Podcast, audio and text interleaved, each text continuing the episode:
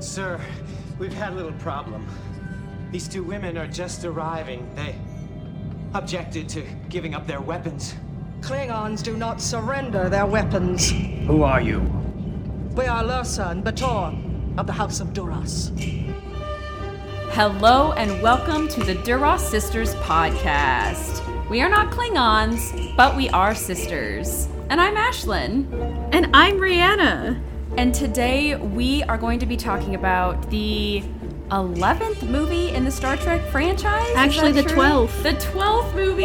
okay, so that means this is our 12th episode of our movie series. That's right, this is Star Trek Into Darkness. Qapla'. Qapla'. and you might have heard we have a special guest with us. This is our second guest in a row in this movie series. We're very excited. Everybody say hello to Cam Sully from the Jacked Up Review Show podcast. I had no idea Trek had a giant like fandom. Like I, I thought it was seriously like a episode by episode basis, like as far back as 2013, and like within these last I want to say six years, I've been noticing there's been a lot of people who go out of their way to like do a bunch of themed kind of things, and it's like that's way cool.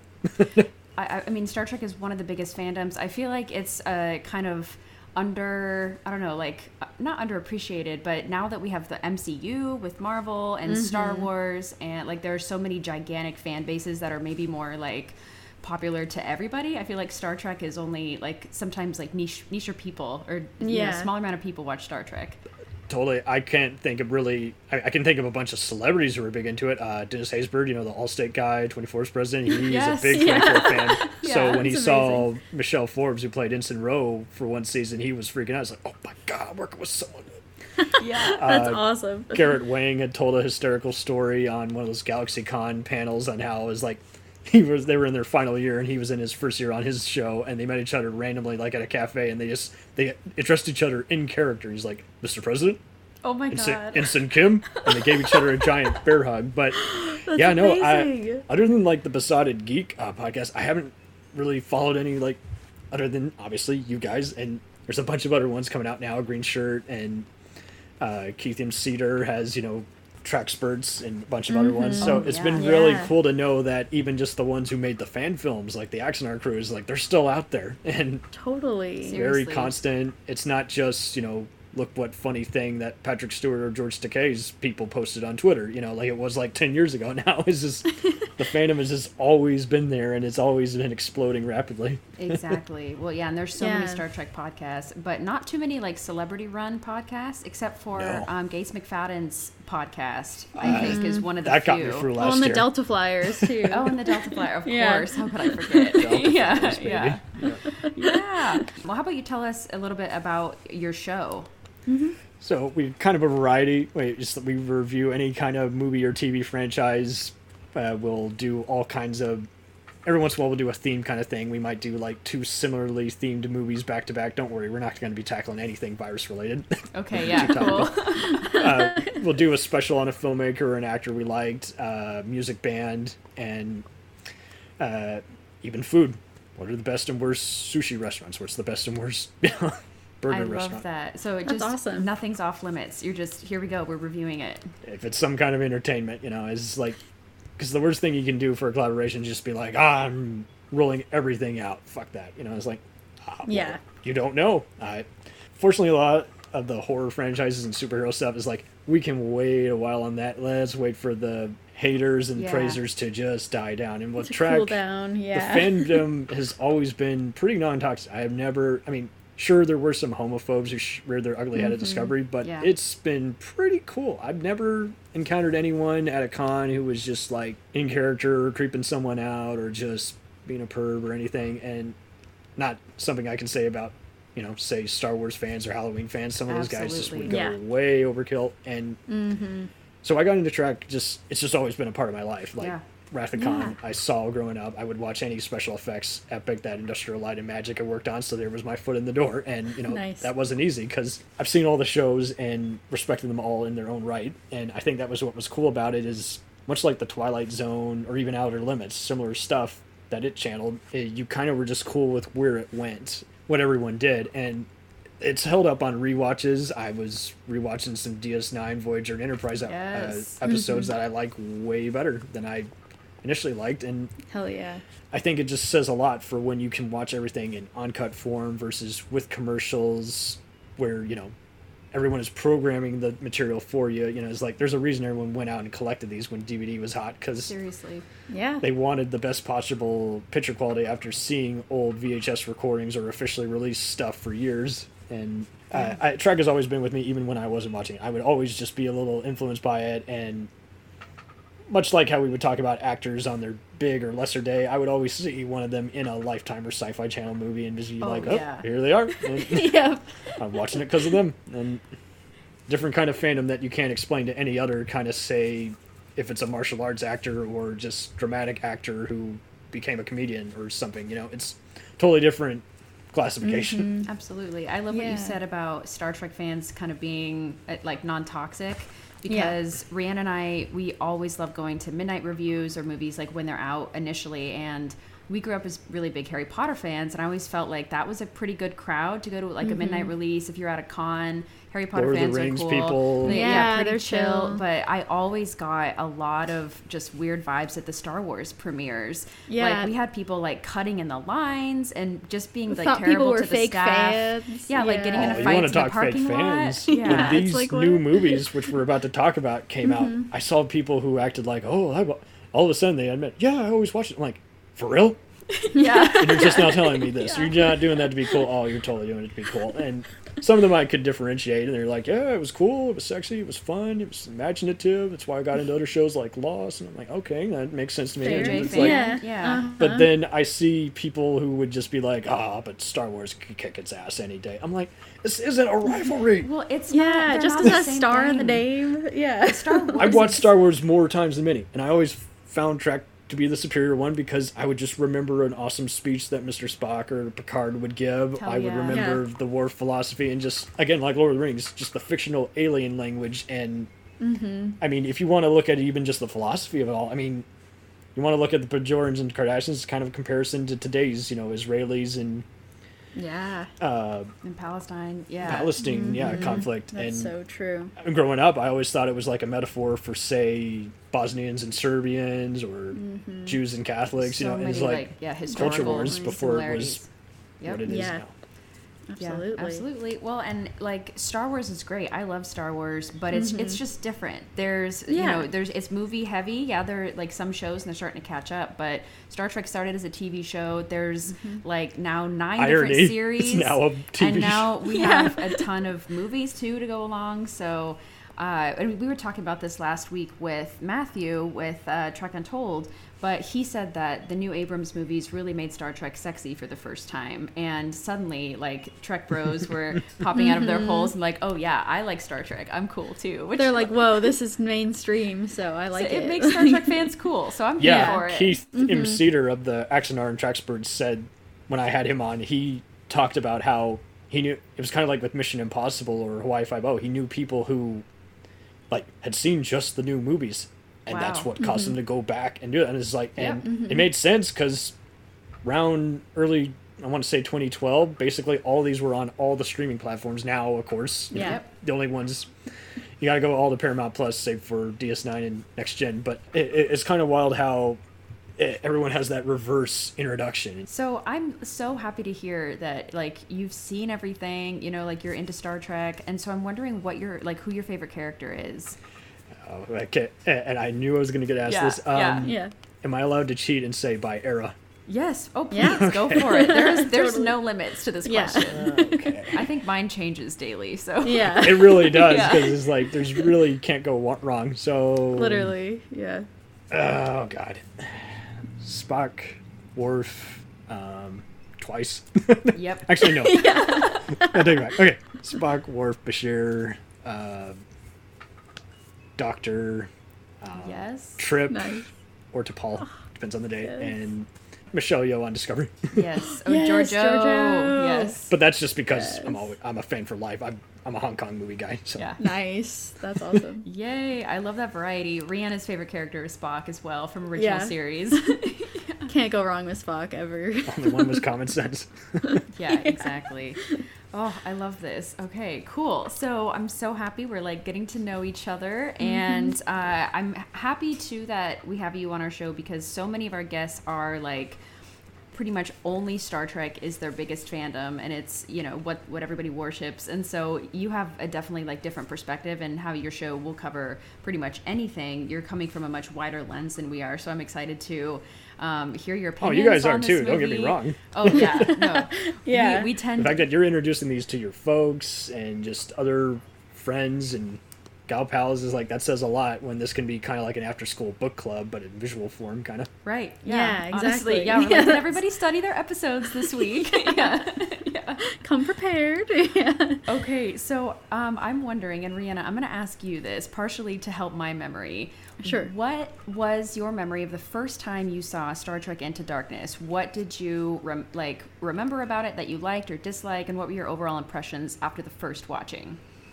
Okay, so I'm pretty sure this movie came out in 2012, 2013. 2013 2013. Oh, so Yeah. close. It felt like Um, 2012. it's fine yeah, it was a blur it Felt like the end of the world. for 2015 i Huge was having trouble keeping Yeah. up with anything I remember a lot of hype coming out of this movie because 2009 was such a big success. It brought so many new Star Trek fans into the fold, and so people were really excited to see what else they were going to do in this al- alternate universe and this world with our new actors. And I remember there being so much like just buzz around who Benedict Cumberbatch was going to be playing because once he was casted, he got like shown as uh, first it said John Harrison on the IMDb, and then someone put it as Khan, and then of course everyone lost their fucking minds Yeah. because we're like, Khan, are you kidding me? What is going on? Um, and I was a huge fan of Sherlock at the time. I still am. I love this oh show. there you go okay And a huge Benedict Cumberbatch fan, and so I was really excited for him to be in this role. And so I think my biggest takeaway out of this first time watching this, we were in the theater. I remember my mom was there. I'm pretty sure Ashlyn and I were finally together for this movie Yeah. to watch it. And uh, I remember just feeling like let down and also just complete shock that they would sort of turn Wrath of Khan on its head and try to make a Wrath of Khan part two essentially. I Yeah. was such a huge fan of Wrath of Khan. It's like was my favorite it still is my favorite Star Trek movie of all time. Like I have such a deep connection to it and it just was like don't try to do this again. What are you doing to me? When we're seeing Kirk at the other side of the glass with Spock, their roles are reversed. I'm like, you can't be doing this. Are you serious? it particularly because I didn't really like Benedict Cumberbatch as um, Khan in this. I just feel like it's really hard to not be as amazing as Ricardo Montalban. So like you have to work really hard to even get up to his caliber. And so not that Benedict Cumberbatch is a bad actor, I just because I've seen him in shows that and movies mm-hmm. he's so incredibly talented, but this was just not the right role for him in my opinion. So I remember mostly the feeling of like disappointment and just like frustration at the end of this movie. So Yeah. that's my memory. what about you, Ashlyn? so yeah once again we got to see it together which was really nice. I think i'm pretty sure we were with our grandparents and like Yeah. i think uh my on my mom's side our grandma and grandpa and i believe my ex was with us too. Oh, and he was trying to like get on my good side and like watch the star trek movie with me. I'm pretty sure that was this one but i can't wait 2013 yeah i'm pretty sure. I think Yeah. it was like memorial day weekend or something but anyway i I was really conflicted about this movie because, I mean, similar to what Rhianna has already brought up, they do a direct copy or ode, if you're looking at it from a nice way, of, um, Yeah. of Wrath of Khan. And I remember I had moments of being really into it and actually like, okay, they're doing it. I'm going to be invested in the emotion. I can't believe they're killing Chris Pine because he's like their golden boy, you know? Literally. Um, but I was really taken out of the movie when Spock yells no, when Spock's like chasing Khan after. I just, I didn't really like it. And so. i am khan wait what what? Yeah. I yeah. yelled bullshit in the theater each Yeah. twice. I saw this twice in the theater. Once at an AMC, which got interrupted at a by a storm. Oh, so no. Oh, no. we had extended time to watch it, and ironically, it's eh, ironically it happened as at the beginning when he first escapes. Oh, okay. So I'm like, uh oh, is this an interaction thing with the lightning? and All uh, no, okay. Uh, but That's terrible. yeah, it was uh, interrupted. No, it was fine. It, it got us in the mood because they were like, oh, I gotta go back, back to that theater. But They refund your tickets? Like what the heck? oh yeah, they, they let us return. They, Oh, no. good. Okay. They're yeah. like, keep going. Yeah. Uh, but yeah, no. Uh, then I saw it at a free movie night at my college, and so my uncle goes with us again. I take my mother to it with my you know sister. She hasn't seen it yet, but she. Uh, we all kind of were just at the same thing. It's like hmm, this plot line can go wherever it wants with this 2009 one. I wouldn't go as far as to say it's up there with, you know, I don't cater to the whole even number rule because then by default you're saying also that insurrections and uh, search for spock aren't good and the you know Right. there's They're fan bases good for both of those Yeah. rank it how you want to rank it but yeah i saw people were complaining about the lens flare and i'm just like well i didn't have a problem with it because i'm used to any kind of filmmaking style but at the same time i just kind of didn't like how i just was never 100% on abrams because i knew Mm-hmm. he was the homage guy so i'm just like okay well whatever Yep. can I at least accept? Can I at least take this in and say maybe a Michael Bay kind of way? And Then okay, cool, Right. whatever. Yeah. What we got to do? this was one of the first movies because I s- like I think for me when I see something in theater I get really wrapped up in it and I'm really focused in it and I really Yeah. Sound I- system. And, yeah I really love almost every movie I see right away it has to like really take me out to, for me to like leave the theater feeling disappointed and this was the first time I really felt that way about a Star like especially I hadn't seen a Star Trek movie in theater before um, Yeah, but true. seeing you know I I was just surprised that I felt that way and I was hoping that it it would get better with time and so I Mm-hmm. haven't actually I think I've seen this movie like maybe three times um, this was either my third or fourth viewing of it Yeah. um, Okay. so yeah I'm excited to talk about you all Is like- it on TV all that much? I haven't. I don't know. Last time I've I seen it on TV. I've TV seen anymore. Beyond go on there a bunch, and I've Yeah. seen Yeah. 2009 too. yeah the 09 one is ne- constantly being viewed on Netflix. I had a pal who I, a few years ago even was telling me I had it on like six different times today. It's just a good movie to relax. I'm like, that's a lot of movie viewing of one Yeah. movie. yeah That is a lot of viewing, yeah. Yeah, I think that it sort of does fall into the trap of the sequel as well. Like they're trying to sort of, you know, try to sell the box office in the in the first weekend. They just sounded desperate, you know. They it just felt desperate in this air of like we have to make it good. We have to make like these quips really funny and fast. And I think a, a lot of times it did succeed with its humor. You know, I think that there's a there's a lot of really funny moments like in 2009 that they did in Into Darkness that did land for me, but it didn't make up for just like why would you write this plot in the first place? yeah I 100% with you because it is kind of weird how this and Batman Begins, those were kind of the archetype. And then, so for a while, if studios weren't remaking something, they were saying, well, it's okay, it's a reboot. It's in the style of this and that. And Yeah. it, it wasn't just kind of like when every other TV show seemed to kind of be taking something from the others, like, we're like that, but with a twist. You know, it's like, we're not Law and Order, we're Criminal Minds. We're not that, we're this, we're that. And we're not Stranger Things, we're, you know, something else that we're Game of Thrones, you know? And mm-hmm. so it does seem kind of interesting how everyone at this point is like, if there's anything they all agreed on, is like, okay, well, the action was awesome and the actors are awesome. So yep so mm-hmm. let's go yeah. Plot well just turn your brain off because i mean I, i'll never forget the slogan. I think it was when the 2909 one came out i mm-hmm. swear i saw it on a poster. It said this is not your dad's star trek. Star so it was like yeah Yeah. yeah. Mm-hmm. It was kind of like with the new battlestar galactica. They were just making sure okay you this is star trek probably in name only because it's not going to have really any themes that you take away with it. And you know i think what this did better and i mean i mentioned this with Trek untold is like the villain you know whether you buy him as Khan or not is like just Benedict's just a good actor, so he Yeah. just stole the movie for me, and I was just like, okay, well, that kind of makes up for what isn't working, which is it's just another mutiny, and oh, instead of Spock dies, Kirk dies, and Spock saves him. So yeah it's kind of a twist of a twist.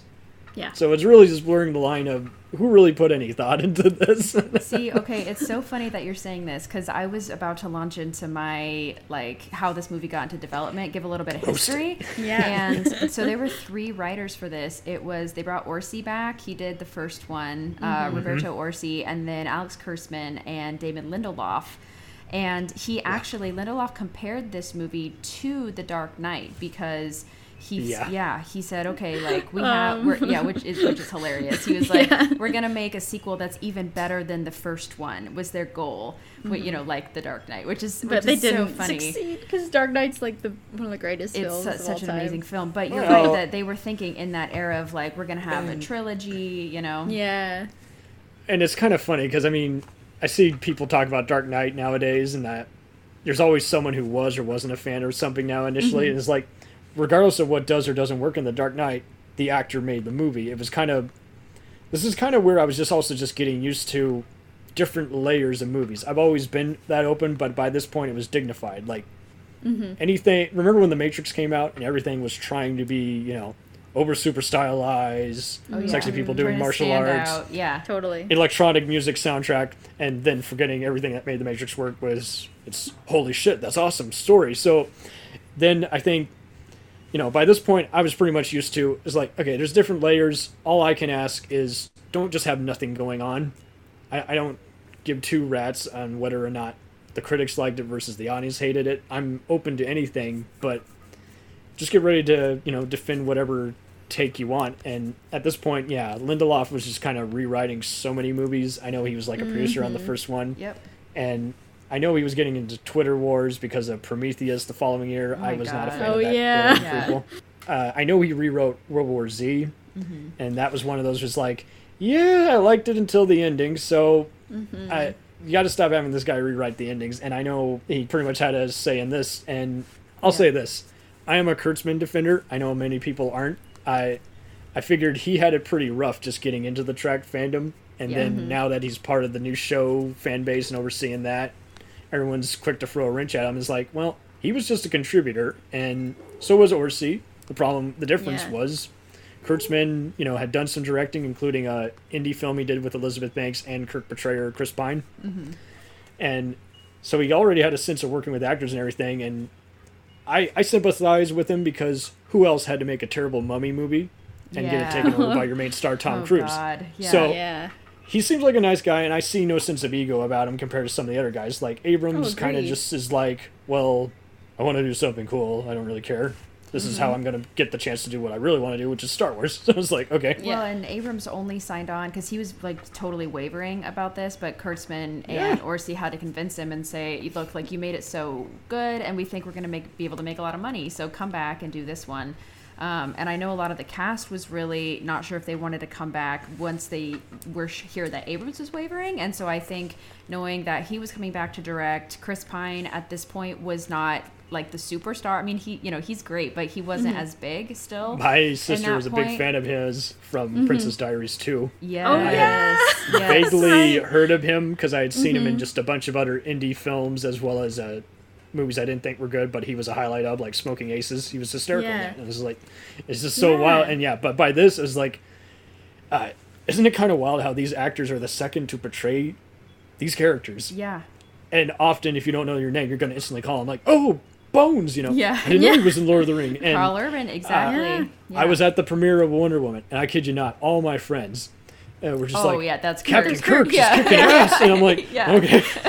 so there you go. literally. Yeah. Yeah. And so I was introducing my family to 24, and that was one of Zachary Quinto's first recurring roles, and it was just so Oh, right. funny. My brother comes in the room, and is like, "Why does that computer technician guy sound like Is, Spock?" is that like Sk- Skyler, Skyler or something? Yeah. yeah, yeah, and it was Yeah. like- but that's all we knew him from previously. Is like we didn't Totally. know. Quin- well, I don't know who the hell Zachary Quinto is. Oh, is that the guy who plays Skylar on Heroes, the like it or hate it superhero show? Yeah, that's, that's Yeah. he's Yeah. Skylar, and now he's Spock, and now he's immortalized. Now, whenever I see him, and it's like, of course he's in that. He, he can do anything he wants now. It doesn't matter if anyone That's sees so true. Once you play Spock, you're pretty much in. Well, and I feel like too, Simon Pegg was one of the bigger names coming into these movies because he's. Right, he done cult comedy guy, and yeah Well, so he's much one the brilliant stuff. He's one of the few like huge Star Trek fans too, and so I know he was very excited. He he was still like eager to come back.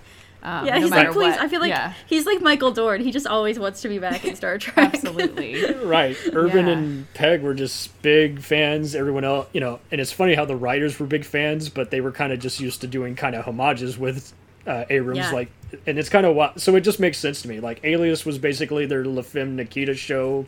Yeah. Uh, Mission Impossible was basically their tribute to Die Hard, True Lies type blockbuster movies. So I really wasn't surprised when it's like, okay, much kind of like the lesser moments of Enterprise. This new Star Trek is basically feeling more like Star Wars than Yep, actual Star Trek. Getting a lot of big names. Well, and especially, um, I was, I you're just talking about Enterprise. Peter Weller is in this as um, was hoping to Admiral Marcus.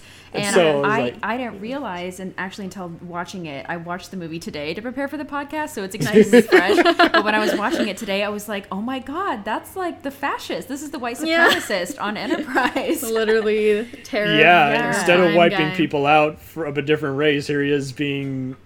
And see, this is where basically, before we even get to Beyond, basically, Trek is just uh, see what we did there. We referenced this and that, and apparently, so I don't know if you guys can see this. I don't have the Blu-rays to compare and contrast. I only have Memory Alpha as a reference. Yeah, so apparently, same, yeah. There's a bunch of little Easter eggs here and there to Enterprise, making this mirror universe all the more confusing. But it is a mirror universe. Oh. So apparently Archer was from Enterprise was announced as a president in the first one. I'm like, haha, okay, whatever, cool. But apparently you can see some of the spaceship models in the place before uh, Oh, the interesting. Oh, yeah, entire yeah. fleet In gets Admiral massacred. Marcus's apparently. place, right? Yeah. But I don't know how was anyone can possibly see that unless you can pause the movie. So I ah, that's so funny. I was wondering that. I was like, look at all those ships. Yeah, I wonder. yeah, yeah. I, I only saw a few snapshots and I was like, but so basically this is like uh, the beginning of Undiscovered Country or even the opening to Picard season one, where it's like, okay, so there's a coup, you don't know who, and almost always the guy who's alive is behind it. yes, big Literally. surprise. Oh my god. Um, yeah. And so a couple more things I want to say, and then we can like start at the beginning and start really diving. Sorry for the movie. confusion, Yeah. everyone. We hope you've No. seen this. No, yeah, we no. There's a lot. They're to say used about to this us. A lot of our listeners are used to us jumping around a lot. Oh, yeah. like, well, so I thought it was so interesting because these movies, like the these three Star Trek movies, are not meant to be a trilogy, really. Um, No. Much as the original series movies are not really together, except for Wrath of Khan, Search for Spock, and Voyage Home, are kind of like Mm-hmm. their own movies, but literally motion pictures never referenced. I- In No. Undiscovered Country, they never say That was like the rough draft. no, yeah. They're never like, oh, do you remember V'ger? How's Ilia doing? Like, did they merge with Decker? None of that happens. Yeah, uh, here, um, that yeah. bald Klingon dude who had no persona and it was all left on the cutting room floor. No, Exactly. Yeah. no. no. What, what, what, what Who? Klingon? Yeah. What? But I do He's like dead inside a wormhole. exactly. yeah, exactly. I do like in this one though, they it's not like they completely ignored 2009. They're still mm. No. using like the main plot is still there, you know. So it's not. I don't really think of it as canonical, but they reference it enough. Even even if, and this is this is something I'm going to say now, but it happens so much throughout this movie. I feel like so much of it is just them repeating things that happened in the first movie and just they're just doing it again. And this Yeah. is where a sequel can fall into a trap because they're like literally Kirk has a scene with Pike where Pike is saying, "Oh, do you remember that fist fight you got into and how great that was and you had napkins up your nose?" Instantly. Yeah, and Yeah. and he's literally And like they're- Cupcake even comes back, Yeah, remember later? Cupcake is back. Yeah, they're Yeah. spending time the buff in the dude movie. who's just like "Ugh," intimidating, and here he is being commanded by Kirk, and he's not too Exactly. thrilled by it still. but Yeah. I they're can kick your ass, kid. They're Mm-hmm. taking time in the movie to reflect about how great the last movie was and so i just thought it was interesting when they were talking about writing this movie they're like okay we're like not going to make it connected but their biggest hurdle was finding a villain that they wanted to do and they Mm-hmm. thought that if we didn't do khan we are going to We'll never forgive ourselves. yeah, we'll never forgive ourselves. Like we have to go big or go home. That's literally exactly it. And um, the addition of Admiral Marcus was kind of just like a fusion. Like take all the characters. Like you know, Carol Marcus, of course, is in Wrath of Khan and Search for Spock. We don't know an Admiral Marcus, but like you know, Star Trek fans who know the movie so well will be like, oh. Who's, we know who that could that name. be? Yeah, Yeah. that name sounds familiar. And so instead of one villain, they have two. And um, you know, we talked about this last week, but after Nero, I just like wanted Oh, a better remembers villain. yeah. Yeah. And so I think Yeah. IMDb, um, thank you. Benedict Cumberbatch is a really interesting choice for the role. He ended up he just auditioning, and they liked him. So there, you know, no drama Investors, with him. baby. Yeah. Yeah. And he was They're on Invest the just ten million versus five million. Mm-hmm. Need you. Yeah, exactly. so, uh, and I also briefly want to talk about the title for this movie because Oh my there's no colon. It's just Star Trek Into Darkness. Um, and uh, I was reading. Did they want to play on that pun, like trekking into darkness? Did you? Because- Oh, Oh, So I take it you also did research. You know how there was actually a Wikipedia war No, I didn't know about over the capitalization of the into versus lowercase. Oh, of, yeah, mm-hmm. because is it a sentence? and it may or it not? got documented in several lists, including ones that are dedicated to the history of Wikipedia, and Wikipedia still had it listed as their lamest edits of all time. Fred War. It's like Absolutely. we're only going by the poster. hilarious. Yeah, exactly. Like Well, we when- have to follow what it says. We get that it's not proper. Guess what? That's the title. Why are we having Yeah. this? This- Well- you should be worried about confirming a political candidate, not worried about per- confirming A bullshit single about a movie. Exactly. Yeah. Well, and Lindelof said that the title was the most discussed part of the entire movie, like more so than anything in the plot when they were writing it. They talked about real? the title like for Oh, weeks. they were trying to figure out what to call it, and then they that. ended up with Into Darkness, which it's fine, but no colon. What's going on? Someone hasn't been reading many comic books. I mean, Jesus. It- It's not that hard. You just take something This that's like a theme hard. from your movie and then just make it a like material object. Boom. Well, and I feel I like think these people like to hear themselves talk. And I Yeah. feel like it's a metaphor for like how much time they spent on the script. Then really, if they're like, Right. thinking too much about the title, they what did they really spend any time on the script? I don't know. yeah. But okay, so let's start uh, the discussion at the beginning of the movie. I'm just gonna Mm-hmm. say I love this soundtrack. Michael uh, Giacchino is amazing. I loved him in Yes. the first one. I thought Mm-hmm. that this one because this happens with John Williams too, or um, He does a good job replicating Williams. yeah. Oh, Yeah. absolutely. Yeah, he just copies sometimes, but um, I feel like this soundtrack, even though it has a lot of similarities from the first one, it does have its own flair that makes it like a little bit more. Um, uh, just unique to this film, and so I I feel like sometimes it's easy to just have the same movie for all the mov- or same music for all of the movies, and I really like that Michael Giacchino didn't do that for this one. It's it's got its own flavor. Yeah, its own variation. I feel like the sinister parts are like even more sinister than they were for Nero, or like Especially I- the yeah. dreading uh, horns they do during Conjureville, like, your ship will now be destroyed. Yeah. Yeah. I will so walk over your cold corpses. You're like, oh, okay, And you really So will. just as a breakdown, Yeah, he scored everything from Rogue One and apparently one of the themes that's used in Avengers Endgame. Okay, well, mm-hmm. I did not know Okay, get it. He's doing the theme music now for Star Trek Prodigy, but Okay. I love that. you probably know him mainly for a lot of his Pixar stuff he's done, as well as comedies like Jojo Rabbit and Spider-Man: Far From Home. But what else has he I done? was gonna Okay, The say, Incredibles. I think he did Spider Man Yes. too. Yeah. Yeah. Oh, The Incredibles. Wow. Okay. Uh, Coco and oh yes, I can totally recommend War for the Planet of the Apes score. That that was wonderful. Epic. And it- yeah. Well, that's the same and era Doctor Strange, too. but Yeah. so what I knew him from prior to this, before he worked on Jurassic World and Inside Out and all that, um, I knew him from scoring the 2004 Call of Duty video game. Oh. Oh, really? That's cool. And Damn, it's that's awesome. Okay, well, because that's when I just started paying more attention to what everyone kind of does, and it wasn't uncommon for a TV show composer to do a lot of just side gigs, and that would be a video game. It's like, hey, Oh, even if it's in the money. trailer. Yeah. Yeah, Yeah. absolutely. Yeah. And that game, I never finished it. I just wasn't a fan, even though it was a great. I was already familiar with other Medal of Honor type games. Mm-hmm. You want to talk about Star Trek? Everyone doing costumes switcheroo. They do that in this movie too. But Yep. it was Yeah. like um, music is everything for just building up suspense and. Uh, you know, we often think of it kind of as a bad thing when a movie gets melodramatic, and there's like, okay, yeah, kill the soapbox here, you know. And Yep. uh, Yeah. If, but it, it, you know, when you use it in a horror movie, oh, you, you get the dread and terror on screen. When you use it in a sci-fi movie, it, you you need that in order to use the adventure momentum. And Yeah. it's really like, do. unfortunately, Absolutely. Abrams is focusing so much on the lens flare, and but fortunately enough, Giacchino, you know, he's what I'm really feeling. Aside from the actors, of course, really doing a good job with their versions of the characters. So I'm just like, yeah, mm-hmm. Oh yeah. When I felt like the movie, or I felt like the music really like rem- it made me hyped because it was reminding me of the last movie, getting me back into that mode. And then mm-hmm. we start on this planet where we see there's like indigenous species running around, and Kirk Yeah. and McCoy have a, have their nothing to do with the rest Oh of the oh movie. God, but hey, it gets us in the Completely chaotic. mood. Well, so Yeah. this, this is an ode. This is not like not by mistake. This is an ode to Raiders of the Lost Ark. They wanted to Oh, I love plop us in there at the beginning just so we get the status quo. My favorite movie of Yeah, all time. That's which I it felt like sense. he Yeah. reused a few cues from Mission Impossible Free, which he worked Oh, on with Abrams. I felt I'm- like I'm he sure. used some of that same. Yeah.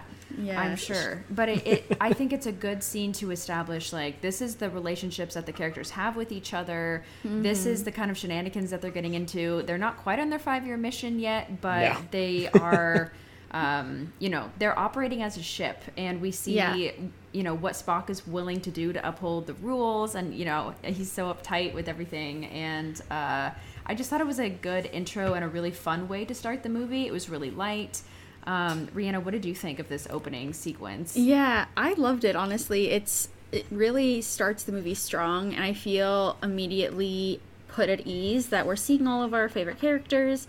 This time, we have them the Enterprise underwater, which was such a fun So way for them to conceal themselves. Like, Yep. you know, I think they're truly just jumping off this cliff and then they're swimming, and you know, and uh, I'm watching this movie with my mom, and she goes, "Wow, these Starfleet officers stay in shape." I'm like, yeah, they're out here swimming in these massive robes, and like, oh my gosh, you know, they're always just like. This is their workout is just going on class M planets and just like trying to save entire species, you know, casually. I, I really wonder why Casually. they were there in the first place. I know it was supposed to be like a scanning, a survey mission. A survey Yeah. mission. Pike it had says nothing later. to do with anything. But Yeah. yeah. uh, so, to like the main guys who were involved with Trek, Manny Coto, head writer of later Enterprise, speaks very highly of these reboots. He thought it was just brilliant to just have them do a mirror universe and then make it hip and cool for today's crowd. And I know mm-hmm. Nicholas Meyer, of course, he made Khan Yep. and wrote Yeah. rewrote part four and then part six, and he is just Right. like, Oh, Yeah. What- name, yeah. It's, if it's not a homage, then what is it? Because it's not a movie. So Yeah. it is kind of interesting how, at this point, this is kind of to the filmmaker's credit. This is kind of the indicator. Okay, get the popcorn ready. Just go Just along. Yeah. enjoy. Yeah. Yeah, and that is sort of the sense we get, I think, from this first scene. Even though it's got high stakes, Spock could die. I'm like, Spock's not going to die at the first five minutes of this movie. I know they're going to make it out that would have been interesting. Yeah, like that would have been quite the choice. Uh, it's yeah. another Wrath of Khan thing too, because Wrath of mm-hmm. Khan like mm-hmm. died in the Kobayashi Yeah. Maru, you know, Spock fake totally, out. yeah, did Yeah. the fake out death. Yeah. So Oh, I, do you want to talk about the main death that kind of hits this all off? Or yeah, no, let's go. Yeah. Let's to, let's go for it. so I didn't expect Captain Pike to die because they just did. Oh my they did the impossible. Take a cult character that not everyone you know knew. Who, from the original series, I mean, obviously hardcore fans knew him, and he's now yeah. immortalized in others' Strange books New and Worlds, yeah. Mm-hmm. right and now mm-hmm. and yes now discovering strange new worlds but yeah it's like when he was in this it's just like it kind of just reconfirmed to hardcore fans okay this character is awesome glad you re-envisioned him here Yes. Mm-hmm. and but with this you know for us newcomers it's an interesting not us the newcomers Mm-hmm. it i kind of felt like they could have kept him around a little longer Yeah, they did him dirty. I thought. or at least Yeah. injure him yeah. I was I was so mad about this. I felt like he was truly just like plot fodder, you know, essentially just for a way for Kirk to lose a parental figure, and a way for just like them to Spock to uh, meld with him upon his death. And I'm like, that's kind of cold, bro. Were you comforting him, or was it just out of your like sick, uh, like curiosity? yeah because that is a little bit morally questionable there, Spock. Oh, totally. And then we open up with uh, Noel Clarke from Torchwood. He's a scientist who's working for the mysterious Yeah. Mm-hmm. villain that we probably won't name next. And Nazneen Contractor of 24 fame is talking to him, saying, uh, I don't want you to die. You shouldn't sacrifice yourself in the name of science. And you're like, I still don't know what this has to do with anything, but it's a pretty cool explosion. Yeah. yeah. I hope not too many people died, but apparently they confirmed like the next day 40 people died in the Yeah. explosion. Who did it? yeah, I know him from yeah Doctor Who. So I I was like, I was like, maybe Torchwood verse, yeah. I was like, okay, is this Good like actor. a, a spin-off awesome. of Doctor Who where Mickey got left in the future and like had a family and he was like, okay, Rose Karen is, Gillan and Rose is Yeah. never getting me. Save I'm him. just gonna like help Khan. You At least, know? Uh, at you know, least his his. I would daughter actually lived. pay. Yeah, I to may not see be the biggest. I may not be the biggest Doctor Who guy, but I would totally pay to see David Tennant as a Starfleet captain. I, would I mean, there die. are crossovers on like comics and stuff. So like, Yeah, come on, you cowards, let's go. There's one with uh, I think it is David Tennant and Patrick Stewart. Like he, Mm-hmm. he his ship gets like on the Enterprise by accident. and They have to like figure it out together. Anyway, So good. yeah. Yeah. Um, That's great. So I thought Yeah. that that scene with his daughter was really sad, and they do it really well. But again, Mm-hmm. it has it, it. There's no. It's not like Khan has. They could have remorse easily mentioned it. They later didn't in the need to pay all these actors. Yeah, it, I thought they were trying again to replicate the sadness of like Kirk's dad dying in the first movie, and they're trying to like really play with our emotions and Yeah. uh, like make the Good question. audience understand right away that like Khan is is he's manipulating this person emotionally in order to get something done. And later in the film, we find out that is what's been happening to Khan the entire time. Is True. Marcus has been manipulating him emotionally, like holding his crew hostage. And so Khan knows this is going to work with someone else. So I, it's yeah, it's he's like, I can puppeteer. Yeah. Yeah. If we can just, from this point on, just call instead of calling Kirk, you know, like new Kirk, young Kirk, or mere Kirk, can we just call him Luke Kirk? Because yeah, remember, he's yeah, a farm yeah, boy Yeah. in the last one as a silly Star Wars still. We So didn't see like, twin sons, but we and we heard from his uncle in the in the last one. So Parents got killed by a Romulan Gestapo instead of stormtroopers, but Yep. same logic. Same, know same what? thing. Oh, oh, and he knows. Oh, and that's right. So was it Spock or someone else who taught him kung fu? Because he knows a bunch of kung fu in this damn movie. And you're like, uh, He just when did he learn does. kung Like fu? I think he just grew up. He knows Like, kung just fu. like scrappy. He I- just like yeah. I think all those bar fights, he had to learn to I'm protect scrappy. himself. Yeah. So I, I I just wish that the scene with Mickey had anything to do with the rest of the movie. But again, it's like it, it's getting me into Uh. it. Like I am, Yeah. it's like starting to get more invested into the movie, and I'm curious about what's going to happen.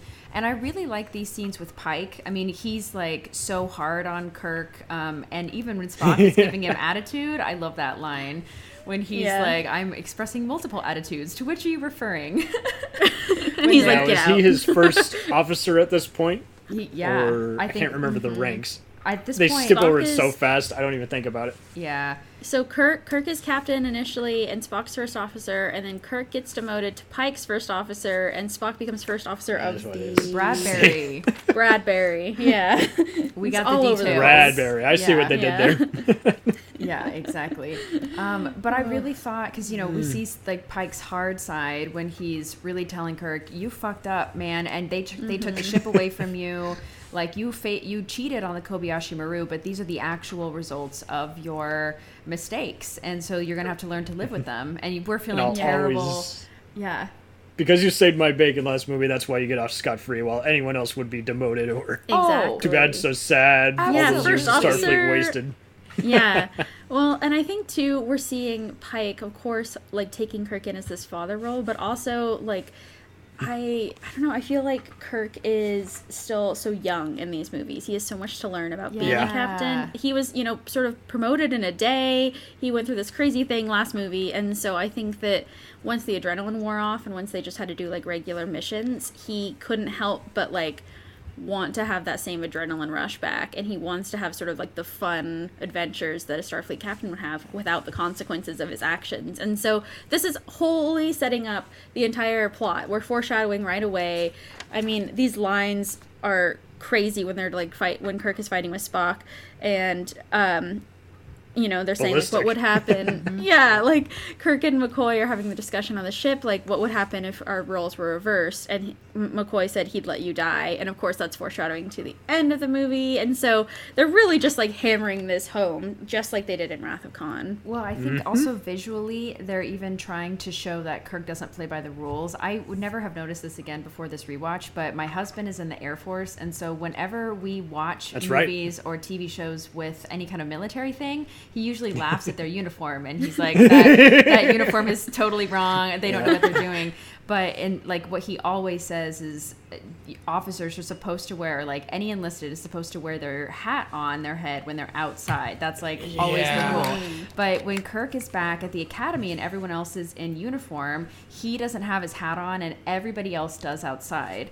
So and So even you know they're just starting it right away. He's not following the rules about his appearance. He's not following the rules about being a captain. No one's even giving him notes because they know who he's kind of related. You kind of get that gist, especially with Oh how yeah.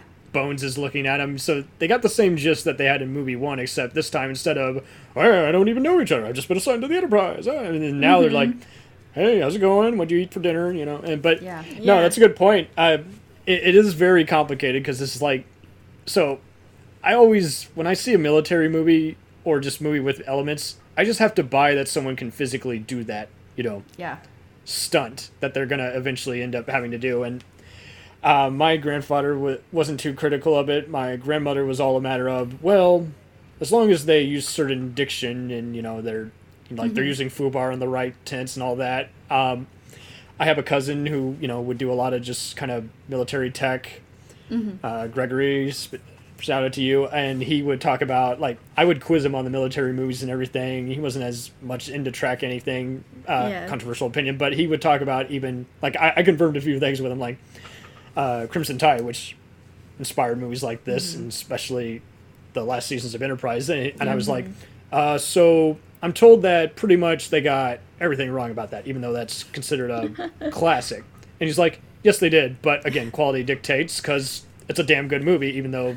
You can let it And I- slide. yeah. And, Yeah. and he and he didn't fault them for how they designed the sub. It's like they didn't have access, and Sure.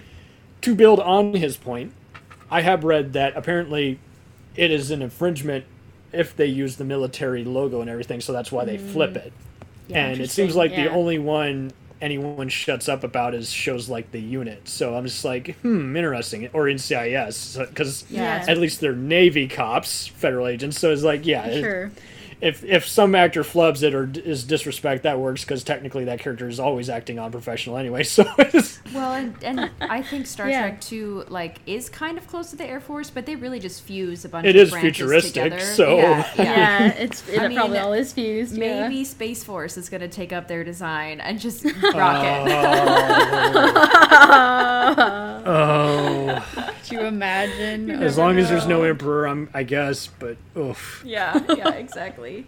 Um, okay, so yeah, I I I remember the first time watching this movie when they were having so many Pike scenes. I did start to get worried because that's kind of a trope where, yep, Yeah. the the shark is circling this character. Totally. If they're saying things that they normally wouldn't say, like it, you know, being really emotional, and they're like, you know, like you're like a son to me. I was like, oh no, Bruce Greenwood, are you contracted for the rest of this movie? Because I'm getting nervous. right? Were you guys already familiar with him as an actor? I had seen him in a bunch of things, just guest star I roles. feel He seemed like, yeah, guest star stuff. I've seen him. but in. everyone was more familiar with. I've seen him, but I don't know what. So yeah, Mm-hmm. I mean, I had seen Double Jeopardy. I'd seen uh, Passenger Fifty Seven, where he played one of the Mm. anal retina uh, agents. But yeah, he just always coming to kind of just show up in anything, Canadian or American, just playing a Yeah, dad or what have there. you. And you look at his Yeah. resume, like here's him that. Oh, Yeah. he's better than that. He made that movie better, and that movie deserves no credit. You know, he'd be in stuff like that. I'm like, Totally. awesome. Yeah. He was the. I had seen him as the president in National Treasure 2, which I didn't think was all that memorable Oh, sequel, oh, but my Okay. Has- I, yeah, I think that's. he where has a I'm great from. scene. He's like, "How'd you break into my White House again?" Hmm. So I knew he could do kind of just small. He's not exactly a comedic performer, but he can do those small little just Cheek, yeah. moments. Yeah. Yeah. Yeah, and and if you want to go back have to Call of Duty, he's the voice of Overlord in those other Modern Warfare fi- Oh, games. that's And so. That's when I heard his voice, I'm like, I hear you, Pike. Yep. Yeah. Roger. Roger on that. Yeah. oh god. So yeah, it, he's pretty much doing the same shtick. I mean, all he has to do is just kind of fuse intimidating with, but I respect you, but tough love. Yep. Yeah. Exactly. Yeah, and he gets that across well. I, I so what do you guys think about this attack scene, Rhianna? Do you like like the way that they set this up? Do you think there was enough mystery around this like mm. whole meeting that the admirals have? Yeah, I mean, I do think it is pretty genius that, like, okay, attack the archive so that all the admirals will meet. And that is how Khan is able to, like, f- make sure they're all together at once to make this attack feel even more painful. Um, but I think it adds a double layer when I'm seeing Marcus in these following scenes and even Yes. seeing him here and just knowing that he's going to be the bad guy and, like, seeing him pull the strings on his in his own way i'm like wow he's really sneaky like Were you already familiar with Peter Weller at that point? um Only from really. Enterprise for me. Yeah, just Enterprise. Really? Yeah, I didn't Yeah. seen RoboCop or Screamers? Okay, so yeah yeah, yeah it was pretty new to me but like the death of pike of course does then sort of force our hero on his journey even though he's a little reluctant and feeling lost. You know, now he's again promoted to captain because of Pike's death, and so he's right back in the position. Unexpected, and he's not ready for this. He's shitting his pants. Yeah. He's like, Yeah. no, no, no, no, no. You say what you will. If it's formulaic, too familiar, it's at least you can understand why anyone would want to do this. It's like someone's got to die right away and tell the character get your stuff together and get ready to ship out because now you're not in just a discovery mission you're now on a revenge mission yeah, exactly. And this is also sort of hearkening to Discovery that we've been seeing. And like, there's so many times in Star Trek where, like, okay, now it's the real deal, especially in these movies. This is such the case that now there's uh, someone who's gonna do some shit, and this is Khan. And he's now going to Kronos, which, of course, like, this is the move that Marcus sees an opportunity to get rid of him and to start war with the Klingons. He's like, perfect, I can have my little war, and I can get rid of that pesky little Khan and all of his sleeper agents. and, little you know. pesky yeah, like this is really his, his mentality, and he's using Kirk. And so this is really interesting to me because I feel like this plot centers a lot more now around Kirk and company getting caught up in this revenge plot. You know, he's not now the center of it, like Spock was Totally. with Nero, or like Kirk and Khan were in the original movie. And so I think this mhm. is so cool because now we're seeing Kirk sort of being blindsided by this, not knowing the relationship between Marcus and Khan, and starting to trust Khan a little bit only because of the enemy of your enemy kind of thing. But mm-hmm. then to know that this is Starfleet doing this too is so fucked up. It's just such a great plot that I think wasn't done in the best way, but like had a lot of No. potential. And I think this whole beginning scenes do have a lot of potential and they do build nicely. Like we're starting to learn it's John Harrison and we're getting to the Klingon planet and I don't know, I, I'm curious what you all think sort of about Kirk and his just gung ho attitude of yeah, let's go and hmm. fire fire the torpedoes at the home world and just see how it goes. How do you feel about him sort of playing this role while the rest of the crew is really insistent on hey, let's check out these torpedoes first. Let's maybe go capture Khan or capture Harrison before we just jump into the fire kind of thing. Mm-hmm. So I I love that question because I was actually thinking about this too. I feel like Kirk's self-esteem is really down this entire movie and it's such a comparison to the last movie where he was hot shit the whole time and I'm going to Yeah. save everybody. I'm the smartest guy in the room. He's Mr. Perfectly Fine essentially. and suddenly like he's lost everything. He lost the Enterprise, he lost Pike in a day and now he is on this vendetta to like have revenge on Pike and I think in the mm-hmm. middle of all of that he's lost himself and even though he has all these like fail safes around him like Spock is like hey this is a bad idea and then Scotty says hey this is a bad idea and McCoy Yeah. is like this seems kind of like a bad idea He's like your vitals, Jim. They're terrible. he never listened to him in the last movie and here he He's basically not Yeah, again. not yeah again. he's just like duly noted but without even saying it Oh, and even like Chekhov. Yeah, he's like noted. This is a bad idea. Okay, keep. He's not even going. eating an apple or anything, and Nope. I mean, the rest of the movie, you know how like Spock goes into whole full blown, ah, you know, ape shit like he was in both these movies, and is like Mm-hmm. here is like Kirk is just going ballistic everywhere, every turnaround, he is just ready for a fight. So basically, even if you don't want to call it Kirk, again, it is a mirrored universe, and basically this version of Kirk is just the ass kicker instead of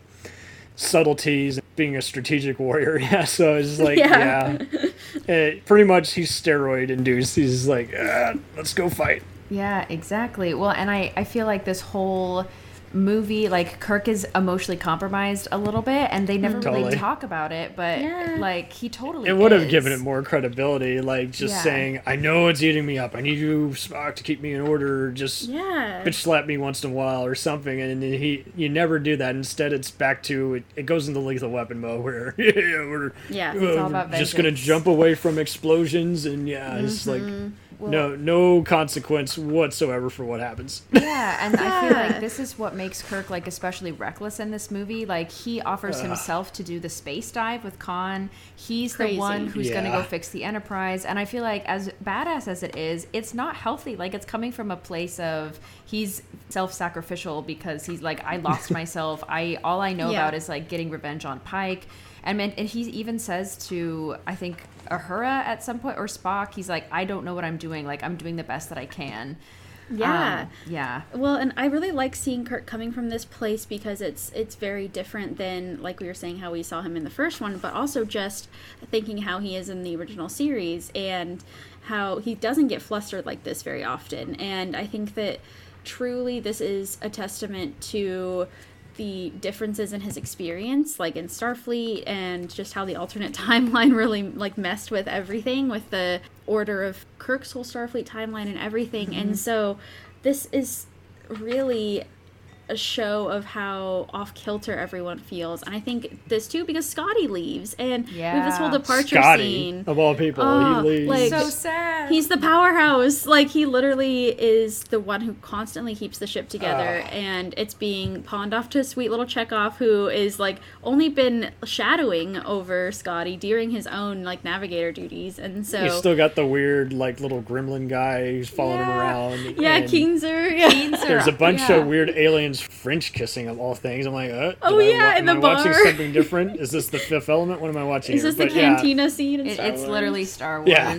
Yeah. Yeah. Star Wars, and I can't for the life of me find out who plays that weird electronic song that's playing because it is not on the soundtrack. Oh, so yeah. it's That's just so funny. or the score. She's there. And I know they had someone compose a music video with some semi-known indie singer, and that's not in the movie either. So it must have Hmm. Been on the soundtrack. I can't confirm, but it's kind of like all the various cameos in the new Star Wars sequel trilogy. It's like, why even bother? You're just gonna cut They it. don't even mention And it. Yeah. yeah. For the longest time, my sister and I, when we saw this, especially on a repeat, we were like, "Where are Kirk's parents?" Because we're listening to the nightmare he has, and we don't even hear anything that remotely sounds like his dad or his mom. And I'm like, Yep. Yeah. uh, cut. Yep. Bye. Yeah. Mm-hmm. Bye. Yeah, we don't get anything from Winona. We didn't really even get anything from her in the first movie, except for like, Yeah. her mother's off planet. Even and you're like, Spock's okay. mom is barely on screen. It's just like Yeah. she's in the deleted scenes, and I'm like, why even have characters if you really don't need them? You're Yeah, like, yeah, why yeah. isn't that in the movie?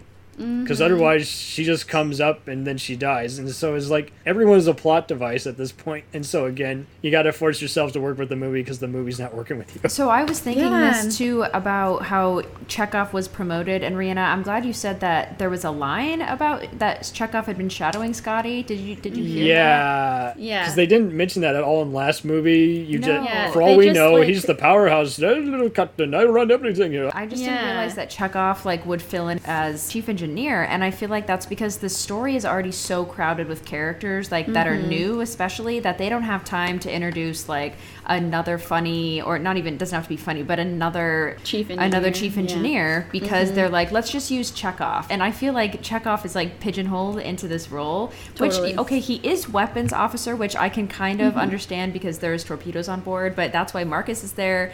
So I felt Yeah. like it was just a cheap solution to this. It was, and a stressful Totally one for concur. Chekhov. You know, like this is not a good place for Chekhov to be because, He's like, so stressed. he's so stressed. It's not his fault that the warp core went offline. I mean, this was truly a product yeah, of he doesn't do anything, and he's a good Yeah. actor. And Yelchin was good at just making the role his own, as opposed to I'm just going Mm-hmm. To imitate the pros and cons of Chekhov. Hey, Mr. Right. Captain, how are you doing? Heavily accented, and Mm-hmm. Uhura pretty much doesn't get to do much except like assign coordinates and cry about Spock being in jeopardy. Speak But they don't. Klingon. Yeah. the, the Yeah, and Klingon speak Klingon, scene. but they Yeah. don't get Yeah. to revisit their romance that they were kind of forging. So it's just like, mm, Yeah, they Are only have that one revisit that? fight, like on the, weird shuttle, fight and in the then shuttle. yeah, don't Yeah. I don't want you to go bringing with them, all Kirk into this. Yeah. Yeah.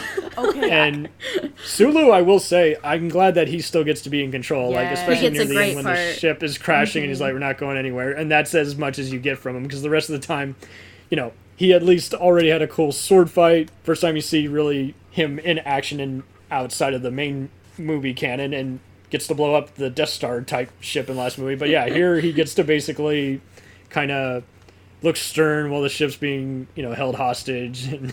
Yeah, I mean, he at least gets to take the con, which is also such a Bones. good scene. Mm-hmm. But Yeah, like, Bones goes with him on a few on some of the adventures, but the most he does is do the booby trap near the end. I don't know if you want to Yeah, talk the- about that yet. Oh my god. He's got a huge body count to his name just from that one scene. I counted at least like thirty bodies blow up on that. I know, seriously. I'm Um, like, I- damn, pretty stone cold doctor there. yeah, he doesn't mind. Yeah. Um, I thought so. I did hear one Easter egg that like blew my mind, and that was in this Eh? scene right before they are going onto the planet. So like they're they're going to Kronos, and it's like seems like a terrible idea. This is Marcus ordering them essentially to be a military ship, and once they get to Kronos, they drop out the of god of war.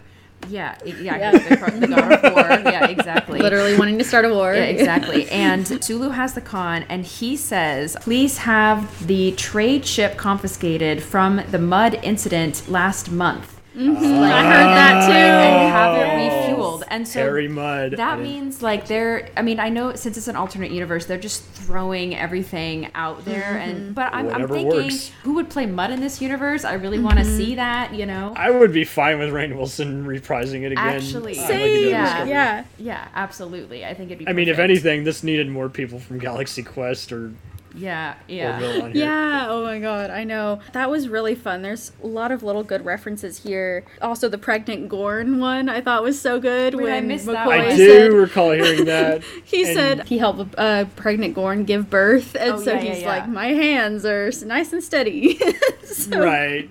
That was just funny just because of how it was structured. But yeah, it it's a double entendre, unlike the mud thing, which is just a throwaway line, just seeing who might actually hear it. But yeah, So pretty much the yeah. most thing everyone remembers is the tribbles. They're in here in Of one course. scene, right? Yeah. Yep. Yeah. So two, two scenes when he's Well, like testing Two the con scenes, blood yes. and then when he saves Kirk.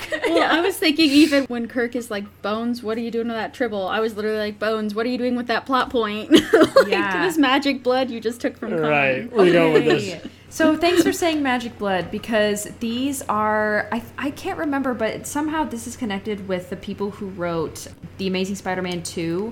Yes, Orci yeah. was involved yeah, with it was Orci. Yeah. So, so the magic blood in both movies. I just I can't. He must be drinking some unusual Kool Aid. I'm telling. Seriously, Yeah. it's like okay, what's gonna solve Conspiracy this theory. whole plot? It's just like Mm-hmm. inject Khan's blood. This is what we see at the beginning, and I think this is like maybe was Yeah. that the only reason to have that scene? It was to set It up. I think so. Oh my Yeah. god! It's It so- gets Well, points and the for archives. being Yeah. Yeah. Yeah, it thinks it's deep, but it's not. But at the same time, to its credit, is like you're also seeing sides of stuff that none of the tracks would dare to go. So it's just like Agreed.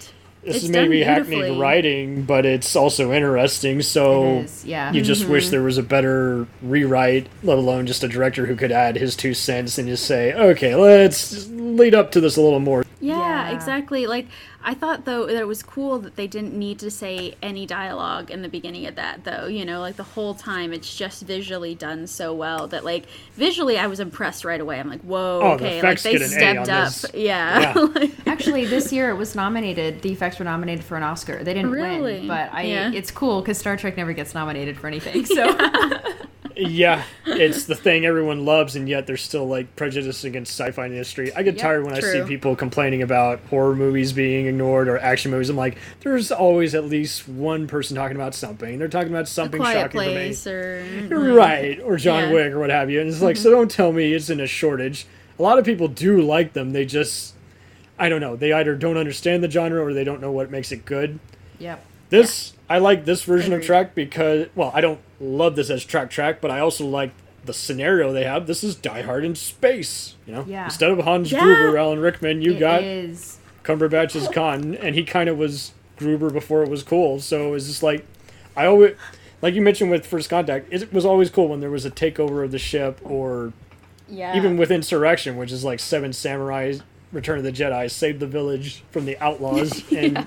Here, it kind of does the whole die hard on a ship tactic for a bit, and then it kind of abandons it and says, let's just transfer to the other ship, and then do all these Bourne Identity kind of fight scenes, and that's kind of where the movie then just goes, okay, and now we got nothing left in these last 20 minutes. Let's rip off the iconic scene from Khan and then do a reverse. Ever someone else dies, so didn't see that coming, did you? Yeah, and they're fighting on the flying cars. Yeah, and that's I'm where like, it really oh my loses God, me. Here's another like- tired story. like we've seen this the action Enterprise scene. has landed, and now we don't have a moment to catch our breath. Now, yeah, now Kirk is Jack Bauer on 24. Where's the bomb? He's uh, Yeah, I feel running like around. I feel like this was a like a Super Smash level you could play. You know, the way that they're jumping from car to car Splinter when like the, the Cell, scener's yeah. transitioning. Yeah. Yeah, I'm like I've, I've played this level in Smash. yeah, exactly. You're almost expecting him to do a. Here's a PlayStation call out, uh, Crash Team Racing. Yeah, there you go. And just Yeah. get in carts and they're just crashing against each other. But no, instead, Yeah. yeah, your her is helping. Pretty much this is what your gets to do. She gets to arrest Khan after I like he's that. been. Yeah, that I is thought that cool. was where she's cool. like, That's like me the only good thing about this scene. Yeah. The rest of it is like Jesus. I thought is Kirk. I thought Khan was like a superhuman. He had no problem crushing the crooked Admiral Peter Weller guy's head. Yeah, and he as tried to R-rated juice as Trek Spock's gets. head too. Yeah, Yeah, and then he tries to It's read it and everything. yeah. That's really as creative as it gets is with the actors' interaction there. But yeah, it's just like then he's like beating the shit out of Kirk. I'm like, how does Kirk not have a broken nose? He's being And a Spock, yeah. everywhere. when Yeah, I, totally. I thought it was interesting that they were trying to build it up because at first, like, no one knows who Khan is except the audience, and mm-hmm. we're all freaking out when Yeah. he's in the brig. the brig. and You don't take him everybody- into the brig. Yeah, and everybody's talking to him. You kind of think like maybe you know the enemy of the enemy is my friend, and Kirk even quotes mm-hmm. that. And so I'm thinking like, are they are they really going to do this in this movie? You know, like are they going to Have a team up with Khan? Yeah, which is so weird. And the only thing that was really satisfying about that for me was when they're actually on Admiral Marcus's ship and we get to see Khan's speech.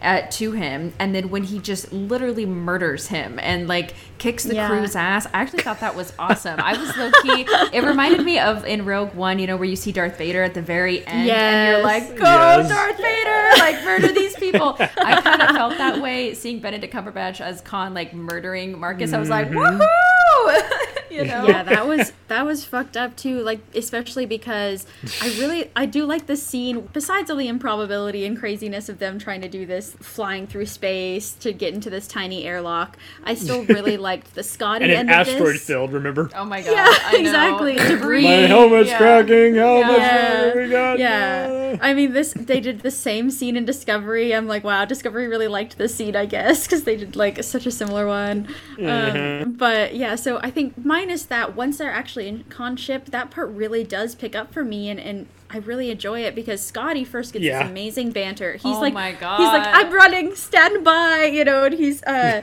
like, he's just you know such a comedic genius that it's so fun to watch Simon Pegg along with these other like legends, and so Mm-hmm. he's just like, you're big, who are who's he, you know, like Right. it's just so funny to see him just have this banter with Khan, who is completely just like monotone and like You're not business. as smart as you think you are, Yep. buddy. Khan exactly. is so serious too, and this this Khan is a little bit different from the Khan that we know um, from the Wrath of Khan and Space Seed. He And hasn't been Right. exiled, so he's not bitter yet. Well, it, no, That brings yeah. me to my next point Yes, because like Track exactly. Untold told me this is like the complaint was that it was whitewashing and everything, and it's just like Mm-hmm. in all fairness, while I'm not supporting that, I do also kind of it's like it is kind of a different version of Khan. So for all we know, he kind of had a different origin story, Mm-hmm. but it's called Harrison as opposed to yeah Singh, Yeah, and Singh, so it's just like hmm. So this is weird because I mean it's already a different universe because you know Sulu is played by a Korean American instead of instead of mm-hmm. Japanese. Yeah. Japanese American. So it's just like it is kind of what it is. I mean, mm-hmm. that's why Bashir portrayer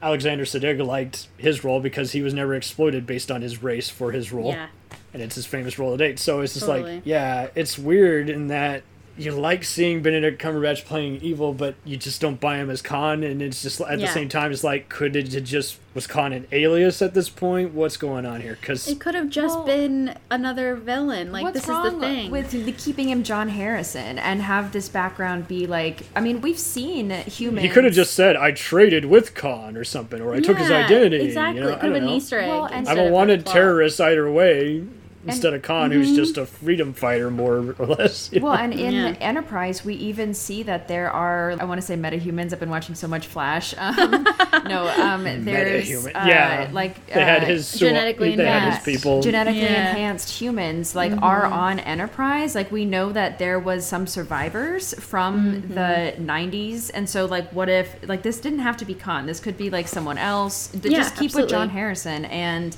don't mess with khan like let ricardo montalban rest in peace Yeah, exactly. Because Yeah. like the whole thing is that like Marcus found him before Kirk did because of Vulcan's destruction, and so like they started looking further, Yeah. and that's how they found. Expanded, yeah. that's how they did Space Seed. I really quickly want to talk a little bit about Carol Marcus in this movie and just like how different she is from the Carol Marcus we know in Wrath of Khan, Yes. particularly because Kirk doesn't know her coming into this. This isn't something where Yeah. we're having Kirk being like, Carol, I, that's oh good. I didn't realize that was the same character because mm-hmm. yeah. she kind of just mentions her name and goes, and you're like, oh. And I was already Okay. familiar with Alice E, but this was a bigger role mm-hmm. for her. She'd been in Men in Black 3 and a bunch of other things, and so mm, it's like, yeah, I still don't know why everyone was disrobing.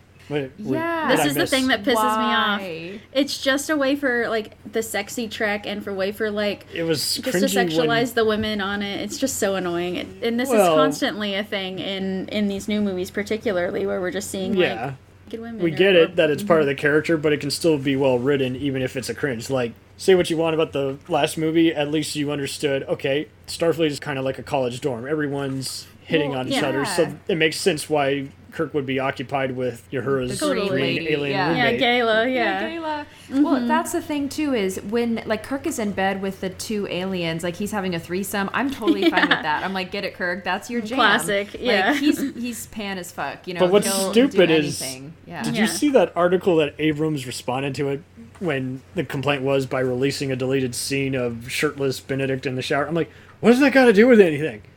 oh yeah, people were so mad about that. They just wanted to see. That shirtless doesn't make it better. like, that only oh enforces God. it because you're in, assuming that people came to this just because everyone's hot. It's like, okay, I have nothing against beautiful people, but we came here for content of some kind. Well, I think it's an underestimation of the fans too, because I remember that scene being a trailer moment, and I kept because I saw this trailer like a thousand times because I was so mm-hmm. hyped.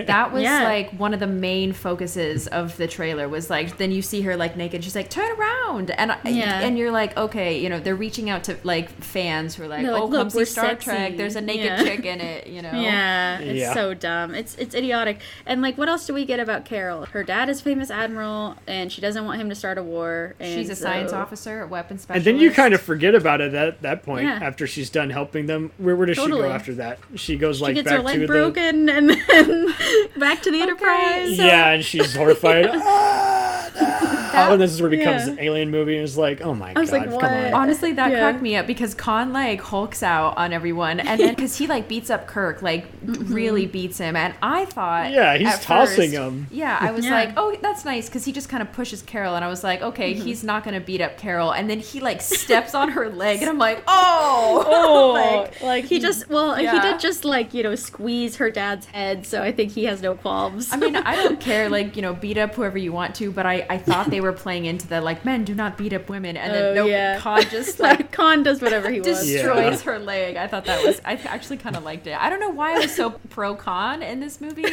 Um, I think was it's just watching it because this he time. really he's just the thing that just gels. Is like I kid you Mm-hmm. not. Both viewings in the theater, I yelled bullshit Yeah. after he's in the cell and he goes, "I am Khan," and Khan. it's kind of just how I was with him in those Hobbit prequels. I know I'm a huge Lord of Mm-hmm. the Rings movie and book fan, and I know people like the Hobbit things, but yeah, when I got to movie two, I was like, done. This just isn't doing Yeah, it with same. me. But he was the highlight as the voice of Smaug, because I'm like, Yes. who else has the perfect voice for this? I don't like how the dragon's animated. I don't like how the whole movie's unfolding. But it's just how you're just more powerful than the material. It's like, okay, he's not Khan, I but totally agree. Yeah. he's a great so true. villain. He is just stealing every scene. He is relishing in this. He has those vocals down to a T. And Totally. Yeah. have you guys seen him do the interviews where he does impressions of other celebrities? Yes, It's yeah, a- yeah, so it's good, So it's just so like- talented. Yeah, he's also sympathetic more, I think, so than Ricardo Montalban was as a Khan, and so we're getting that he's also kind of a victim of this manipulation, like you were saying, Ashlyn, and so I think that's the other reason that, like, even as he's like breaking legs and going crazy, I'm still kind of like, well, I get it, dude. Like, don't murder all these people, Mm-hmm. but I get it. you know, like if your crew's in danger, he asked Kirk, like, is there anything that you wouldn't do for your crew? Well, and I actually, what do you want to do? I think that line really sticks with Kirk for the rest of the movie. I'm so glad you said it, Rhianna. Like that Mm-hmm. whole speech, honestly, it made me tear up watching this. And I Mm-hmm. like, I really am just like kind of like so mixed on this movie, but that scene really moved me. And seeing him, Mm-hmm. Actors like, are more powerful than the material. Exactly what you Yeah, said. Yeah. exactly. And I was questioning, I mean, obviously, like, I know what happens, but I really felt like they built that suspense of is Khan telling the truth or is this just another emotional manipulation? And- Yeah, yeah. trigger and point. I wasn't sure, honestly. Like, I think it's a little bit of both. He was trying to get Kirk to understand, like, literally, my crew is in those torpedoes. Yeah, but maybe he's like milking it a little just to really get Kirk on his Yeah. side. Yeah. And at this point, he's just so mighty. He doesn't have to resort to money or currency or even Mm-hmm. bribing anybody. He's Uh, so smart. He doesn't need to. Yeah. he, Yeah. he can kill him, and he doesn't have to survive on oxygen. I think he said, which is why it's just so funny. He's like, I don't know why you're putting me in this suit. I can breathe just fine. Literally, and he's like, "I'll walk over your cold corpse." That part is I'm like, epic. "Whoa." That is great. when What did you both think about having Leonard Nimoy back in this movie for the brief amount of hmm. time we saw him? What do you think? that was a lot of fun. Yeah. Because especially when he had already done that SNL appearance where he was like, "You guys are gonna hate this, and you are all dickheads." So it was just like it was kind of fun just seeing how he had that rapport. He had approved of who was playing young Spock, and it was just good to know that it hadn't been just a gimmick. I was like, okay. He's still gonna mess with the timeline, help him how he can from afar. Yeah. Yeah, I agree. I think Cam, you're so right. It was just really fun to see him there again, and also just like even though I thought that okay, they didn't have to reach out to him, the event still occurred of that it, you know reverse Wrath of Khan. It still happened, and you're not even- wondering where he's been the whole time because you knew Yeah. his plot line had been concluded. Exactly. Exactly, yeah. And so, I feel like it was interesting though because it is sort of I think could fall into the trap of like Greek person who could see the future Oh, the oracle. told you your future. Yeah, Yeah. your oracle told you Yeah. the future. That's Is so Spock sort of the Yeah. oracle. Yeah. like, Yeah, or you're not just a punchline. Like they did that with the Expendables, where Bruce Willis wanted too much money. He got Mm-hmm. fired by Stallone, and so then they replace him with Harrison Ford, and they jokingly say, "Oh, well, he got hunted down by all the CIA who wanted him dead." Yada yada. It's like, "Oh, burn! That's what you do for getting fired from a franchise." They didn't do anything like that either. Where Yeah. because it always stinks when in certain franchises where you have to substitute one actor and they're replaced by another actor, but you Mm-hmm. still want the other actor back. Nothing against the new guy who Totally. joined the crew and is like, can I have all the characters in one epic movie Well, instead actually, of individual? yeah, they were thinking about having William Shatner back for this one, and I remember Yeah. hearing rumors that he was going to be in this one, and I really was like, "Oh, Please God, God, no. Like, I don't They know had done. about that. They wanted to do that on Enterprise, and he was just like Mm-hmm. unaffordable, like thirty million. An average Yeah. episode is two million, so they're like, that's not yeah, happening. no. Yeah, And how would that have worked? You can't make him look Literally. like how he looked early on. It'd have to be a voiceover or something. I feel like they would like drop him from the Nexus for like five minutes. You know? Yeah. like okay, here's Kirk from the Nexus, and he like went back in time, or I I don't even uh, know. now that well and then it might even risk being like generations Like, where like you say much. he Yeah, I don't wanna says lines that. that. Feel like they're meant for another character and it's like Yeah. so it's just So william bad. shatner being william shatner Yeah, and so I'm, I'm glad also like having Nimoy in here is enough of a reminder to be like, okay, like that was a good movie. N- Nimoy's Mm-hmm. the king, but also like these movies are starting to move away and like have like stand on their own two feet, you know, or own they're still even feet. communicating afterwards he's getting Yeah. advice so it's like okay so he wasn't just lost he also he's was helping. I do- Exactly. self I do feel like they went to Nimoy's house and like recorded him on his couch though, because he's Totally, definitely a got like little a Zoom, Zoom. background. yeah, yeah and Nimoy's just like, I- don't fuck with Khan, man. Yeah. it could have been with a green screen. Yeah, I mean, he was already on Fringe at this point, so I'm not surprised that he and Abrams still had a relationship Yeah. and he asked him back. Mm-hmm. But there were other celebs who spoke about this movie. I know Takei said he thought it was entertaining, but he just Mm-hmm. didn't understand why. Again, Harrison couldn't be someone else besides Khan. yeah. yeah, literally. We're all, I think, agreeing with this. Mhm, I- Yeah. yeah, totally. Um, so it's got shit in it, but it's not distracting to where he's like, okay, so it's not Trek, but it's it's fun. It's so fun. yeah, it is a good time. Yeah, exactly. It's I- sloppy, but it's not Mm-hmm. to where you just can't forgive it or have some kind of level of fun. I, I understand even critics like the sci-fi movie page who give this a very giant rating, like a three and a half out of four. I've seen other people give it a one out of four. I totally understand both sides of the argument. I, I, Mm-hmm. yeah, I do. Same. And at the same time, I mean, it could have been so much worse. I, I can't get behind Star Trek Beyond, on popular opinion. Oh, That's really? where the franchise goes all fast and furious. Mm. That's when I tune out. I, I just you have all these people making cameos in it, and you just can't recognize them because they got such thick makeup and Idris Elba. little backstory. Yeah. Yeah.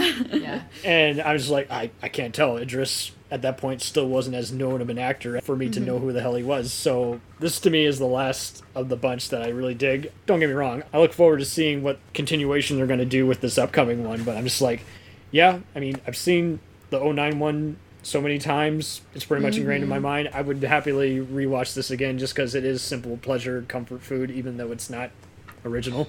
yeah. This is another question I have for you both is does so I just said so I'm, I'm going to sound like an asshole because I'm reversing myself but I you know like I the I was just saying that this series is finally like starting to grow into its own and not really mm-hmm. relying so much on original Trek and yet this ending with Kirk and Spock having the role mm-hmm. reversal it's relying so heavily into the Wrath of Khan that I'm wondering all these new fans that Abrams got from 2009 do you think they're feeling satisfied from this ending? Or do you feel like oh this is clearly a reference to something? Like i wish i had the perspective of not have seen a wrath of khan and felt like am i still mm-hmm. crying about kirk dying? Crying about kirk dying. Rhymes Yeah. because i liked it but again like if i just was watching it with my blinders on and not thinking at all about the other movie i am feeling emotion because kirk finally got the chance to make a choice and have the repercussions be really serious but fuck it he saved the whole crew but when nimoy or not nimoy when quinto screams no i can't When he, it's scr- so when he screams bad. "Khan," it's Yeah, so cheesy. It like ruins the moment, and it, it's that part I think is when it turns into a reference and when it departs from its own yeah, beautiful moment. It's Ah. he's Yeah, doing 'cause his it's best acting, but gorgeous. just I don't know if it's the take they use or I think it's just the edit. Because I, yeah, because I think agreed. so. seeing it twice on the big screen, it does make a difference with the Dolby and what you're hearing, and it's just like, Totally. ah, come on, guys, you know he's not really dead. We've seen this before, so it is one of those. Exactly. Actor sells it, music sells it. Obviously, the effects are good. They're in a total green screen thing. It also Yeah. just gets me wondering why did people have issues with parts of the prequels using all giant green screen, and yet virtually every blockbuster like this is using green screens galore. So I'm just like, I know. Yeah. I don't understand the problem when they were doing what they were doing at the mid to late 90s and they're just doing it again they're I- saving money they're know? doing it Yeah, again anyway. yeah. So it just makes you wonder if people were just not used to it and they bitched and moaned or what. That's but probably yeah. it. Yeah, it's something new, so it's something I- they don't like. I think it's Yeah, safe to say these movies just have enough action for today's crowd and a likable cast that they're generally agreeable for most people. Mm-hmm. People who grew up with the originals like them just because it's a simple enough plot and they like the humor. So it's pretty much now as the in between crowd is where you really look at it critically and it's just like okay it's just popcorn star trek Yep. was more Yeah. deep and it had the popcorn moments to appeal to a wider audience but just don't go into it with wide uh, attention and really shame on paramount for just underestimating the fandom i mean Mm-hmm. did you see that report that they said there's like five different blu-ray versions of this none with the same special features on it The i'm like hell? So this crazy. makes like- no sense at all that's so weird but you be that, good to your that just fans, shows you how competitive it was. Like Yeah. Netflix would have a different rental copy, Redbox would have a different rental copy, Best Buy would have different exclusives than what would might be offered by someone else. I'm like, It's crazy. No one is going to buy the same movie five times. I guarantee you, Right. unless they're the consumer and they want a bigger sell. So I, Yeah, I really don't understand why this fourth movie has taken so long to develop. Well, so even because you gotta do it when between- it's hot. Like I feel like all mm-hmm. these movies take forever, and I, I feel like if Yeah. you're like what Marvel did so well is you know to really build their franchise up with the MCU. It's like movie after movie was coming out every year, every other year, and mm-hmm. by the time it was at the end, it was like three movies in a year. Yeah. Um, I know Star Trek is not that ambitious, and even in the original series movies, it took forever for some of these movies to come out, and there was a lot of Yeah. time between them. and it did good at having the crossovers because you didn't have to, you know, oh, I missed the other episode of the other show, which I don't watch, you know, so I have to tape them together just to get what happened. It's like, no, yeah. you, you don't need any lead up of that. If you don't get it, you at least kind of already got an assumption. Okay, that's someone from the other show. That's what they're referencing. Exactly. Yeah, and, with all these time between, it just yeah, you start losing Superhero interest. movies- Create some distance. Yeah. yeah. That's the only issue I have with superhero movies. Some of the after credit stuff doesn't hold up because it's like, well, I didn't like that continuation, or I like that continuation, but I like everything to stand on its own, and Trek did that pretty well for the most part. for and sure. It really like if you don't yeah. understand the reference on Deep Space Nine when Worf brings the Defiant back, it's like that's okay. Yeah, You, Yeah. It's Exactly. yeah. Yeah, it's, still, crucial to the plot. and yeah. I really do hope with this new guy they got. I know he's worked on the Fargo show, WandaVision, and a bunch of other stuff. So it's like, okay, so he's worked on everything. He's used to effects and everything. I, I just hope they have a good script because they passed on Tarantino, who's like a giant. I can't believe Tracking. that. I Makes would me so mad. Yeah, and he loves Trek. I feel like Yeah. he would do a really fun Star Trek movie too. even give him even Agreed. peppy dialogue. He, people Yeah. forget there's plenty of moments in his movies where there is no cursing. Oh yeah, yeah, and, and it's still hilarious. Like he has so many quippy moments, so funny. Like truly, what the sort of nature of these new movies are, are very quippy, and kind Mm-hmm. of reminds me of the MCU and Star Wars. This is sort of the era that we're in of like you have to have like to be constant banter, quip, quip, quip, and Totally. like it does it well though in this movie, and I think that's Mm-hmm. partially what makes it the most entertaining. I do think though that like this movie does pave the way for Beyond. I'm a huge fan of Beyond, and so I think that like Oh, this one allows like okay we've done the ode to old trek now we can truly have our own thing for beyond and so it's just Totally. interesting to see the comparison because the first movie of 2009 was them to like introduce the world and the alternate universe and all of this stuff and then movie number two is the ode and then three is their sort of breakout but it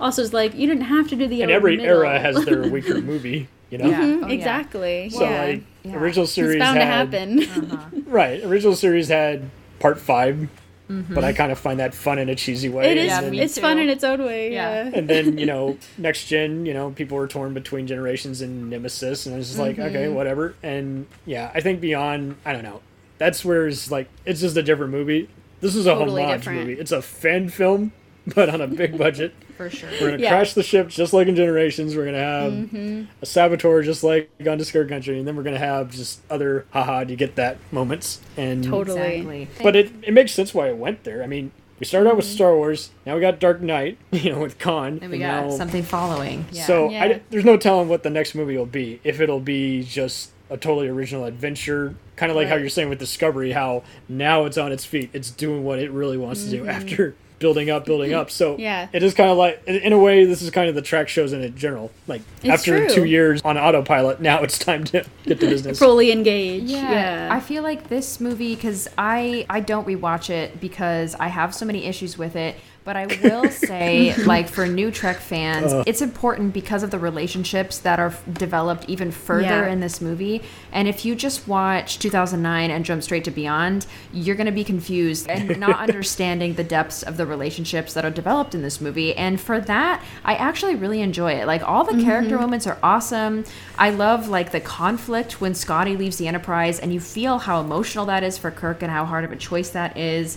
And I feel mm-hmm. like everybody, we kind of lose the cast a little bit. Like the bridge crew are a little bit separated because of all the disagreements, and Kirk is going through his whole emotional journey. But then at the end, it, everyone comes together. We're a real, a tested crew who is now been given this five year mission. Once again, Mm-hmm. Kirk is giving a speech, and suddenly they're like a year in the future. I was like, what the fuck is going on? yeah. But what again, time We jump. see even more of Starfleet this time. Last time we Yeah, saw it, Kirk was was, like, leaving. This time we're seeing it almost get swept by a tidal wave when the ship crashes. yeah, and, this is as bad as the Xindi attack. Like this, you know, Yeah. I mean, not all of Florida was Yeah. destroyed, but Yeah, not like, as bad, I feel still. like the city of San Francisco was crushed under one ship. Yeah, so that's We- crazy terrorist Last time we heard of crashes in Starfleet, we thought of the episode of Next Gen where Wesley, you know, yeah, has Crest, some yeah, yeah. unprofessional classmates. and like, exactly. Uh huh.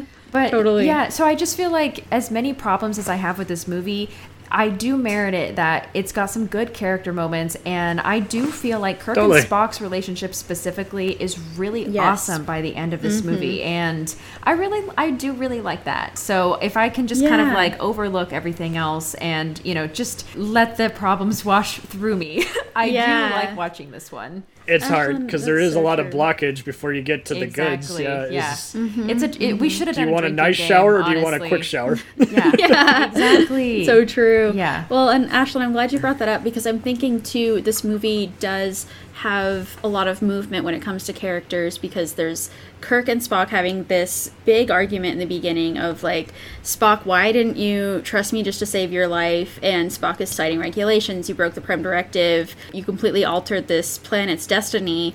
And I think both are very valid, but I think Spock is coming from a place of like, I need to uphold my duty to Starfleet, mm-hmm. and Kirk is coming from a place of, I need my officers to trust me. And so they're at this disconnect where there's this lack of trust and respect for each other that then by the end of Yeah. this movie is so solidified and we really get to see finally the two of them sacrificing themselves for each other you know spock goes berserk at the end and like you know just really bats for kirk you know but it a little shows that confusion. connection A little confusion on supporting characters. Does Cupcake die in this? I always got the sense that he got bombarded. I Everyone got so. slaughtered. He But they don't show it. I'm like, i know i'm like last thing we need is uh, uh, one thing I do not like about, especially on a Wicca, is status unknown. I'm like, okay, it's one or the other. Dead? Is he in a coma? yeah no. In the hospital? Where is he? And it seemed like everyone died, which made me wonder. Like it was kind of a missed opportunity for them to joke about the red shirt thing. Yeah. Right. Could have made yeah. a uniform joke, broken the fourth wall a bit, and this was what this movie totally needed more of. It's just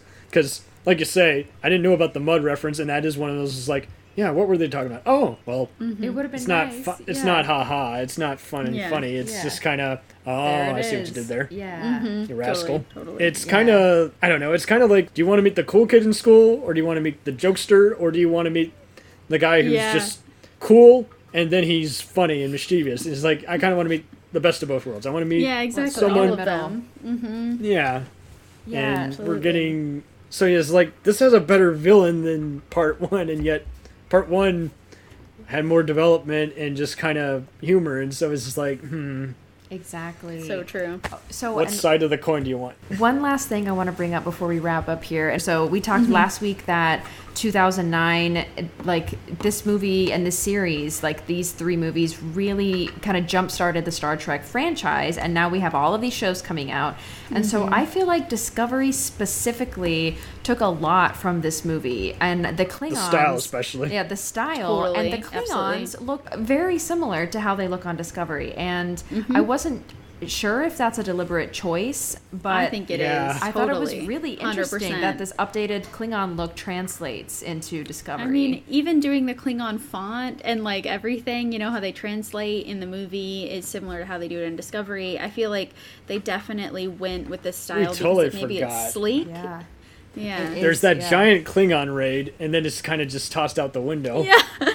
yeah. and yeah. No yeah. consequences to that. To a bunch of Klingons getting murdered by Harrison. Well, like, so I, I feel like there's might as some well have been stormtroopers Yeah, Yeah. I, I think I'm sure there's some missing scenes or missing scripts. Like it got cut out of the final script, but I know that again, reading that interview with Lindelof, he was saying that they wanted to include Klingons and Khan in the same movie. So they put the Klingons into this tiny scene that like doesn't make sense and why not have khan take over the klingon empire that would be more entertaining oh Yeah. my, that would be like crazy. how about a fight to the death attack of the clones yeah. running man type battle where they all got to fight each other and then you could sneak in a kirk versus spock arena battle Yeah. Yeah, There exactly. you go. Well, like we don't need Marcus, Khan, and the Klingons. Like pick one No. and or two and go with it. We don't need three villains. Not all three. thing one thing two red shirt one five and Exactly. i don't think anyone even wore a red shirt in this did they other than the guards in the brig Yeah, Uhura, I mean, that's and Scotty. yeah that's other than always- them yeah. obviously Yeah. but Chekov put a red shirt Um, on in this. yeah, I've vetted this before. I can understand why Orci was out of line with his FU fans comment, and at the Yeah. same time, I mean, it was also one of those know your place, buddy. You didn't create this. You gotta just chill. Yep. Yeah. Don't feed the trolls. People are gonna get Be- butthurt either way. Yep. Yeah. they will always be butthurt, and you can be the bigger man and step up to the plate and say, "Going for this, we're sorry it did not appeal to you in this." I mean, for God's mm-hmm. sakes, you worked on both live action and animated Transformers. I think you Yeah. can appeal to different kinds of audiences, and I think that's just it. I think that's why he fell out of favor with any kind of community because it just was yeah. it just wasn't professional. It just to just No. attack. It's like, Not at all. well, now you unnecessarily caused more hatred towards this movie before it. I can't remember Mm-hmm. if he said it. Was it after it came out or before? I think it was after. Okay, so yeah. it was all a blur. I was there at the time, and I was always like, I can understand where he's coming from, and at the same time, come on, dude. Yeah. Seriously. Chill. Yeah, for real. Wow. I thought Lindelof was outspoken, and you joined the parade too, and had fuel to the fire, and being like, you know what, guys, fuck off. yeah, like just chill. Ridiculous. And yeah. meanwhile, Kurtzman never said anything. He said, "I hope you like it." I'm like, okay. Yep, literally, he's And like, you bye. know who's yeah. still doing Star Treks? You know, Yeah, Still doing Star exactly. Trek. Yeah. Someone got invited back, and Yeah. Orci did Amazing Spider-Man, and now you see me, Mm-hmm. and I don't know what he's doing now, but no, not working. Yeah. yeah. Wow. I think he's working, but just definitely not. He, Not he- what I'm he- watching. Yeah. not what he wants to, probably. And Yeah. someone lost his number conveniently. Yeah. Absolutely. Man, this has been quite a journey. I'm, I'm Oh, glad totally. that you all feel similarly because I was just so conflicted the entire movie about do I like this, do I mm-hmm. not? Can I overlook Oh, yeah. these problems? Can I not? And I feel like kind of what I was saying earlier. Overall, it is a fun movie. Cam, like you were saying, have some popcorn, get yourself a drink, and Yeah. you can enjoy this movie. Because Discovery is, Absolutely. is like it takes the same style, but it's just deeper, and it's like Yep. okay, so this mm-hmm. is why I can accept it as part of the Trek canon because it's just like it's made by people who know it better, even returning cast and crew, and so it's like this is just kind of a you know if you don't want to call it a fan film, this is just It's an It is ode. what It's it A is. love It's a- letter. yeah. Yeah. Yeah. Yeah, exactly. Yeah. Oh my gosh. Thank you so much, everyone, for listening. Yeah, thanks, Cam, for joining us. Where can people listen to your podcast? So JURS podcast is on most of the formats: Anchor, Podbean, Apple, Spotify, uh, and the like. And again, we just tackle all kinds of things. And this year we started off with a blast doing every other Arrow track. We had an old veteran fan do original series and the 70s animated show. Then I had my favorite of the chats with Next Gen and Picard era. That was with TikToker Curtis Colon, who's a big cosplayer, and Nice. big Trek fan Barbara McDonald, who does a lot of the Watch Trek Together or Trek Forward, I think it's called, streaming platform. And around Black History Month, expect our uh, Deep Space Nine and Voyager one. So Yes, that's me sick. Uh, so we- excited to listen to that one. we totally we got Dan Lackey, formerly of the Memory Alpha Wiki page, and a bunch of other Trek things to Legit. jump aboard and tackle Discovery and Enterprise together. And so we've done plenty of other Trek things. Our episode on other similar Trek related shows like Battlestar Galactica and The Expanse will be hitting soon. So Yes, definitely tune in. And can we follow you on social media? Yes, Jacked Up Review Show is on Facebook and Twitter and expect more of these kinds of things. We'll definitely do a Roddenberry special. We're gonna do Andromeda Nice. and Earth Final Conflict and see how those failed to be like Trek and yet those found their own bizarre cult Canadian American audience. That's Hell awesome. yes. I really enjoyed your show on Galaxy Quest and the Orville. It's so fun. to Oh, hear thank just, you. Like Yeah. spin-off I knew I was missing something. Yeah. Yeah.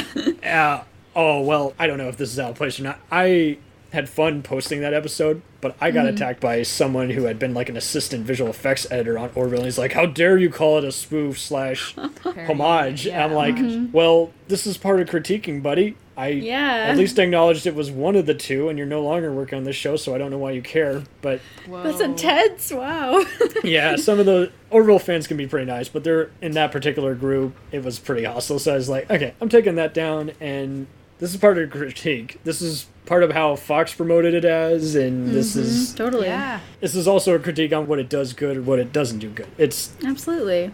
You can just be civil without being a dick, but whatever. Oh, totally. Absolutely. Well, I thoroughly enjoyed it, and I know our listeners will too. So they should go Okay, check it out. thank you. Absolutely. we did our job.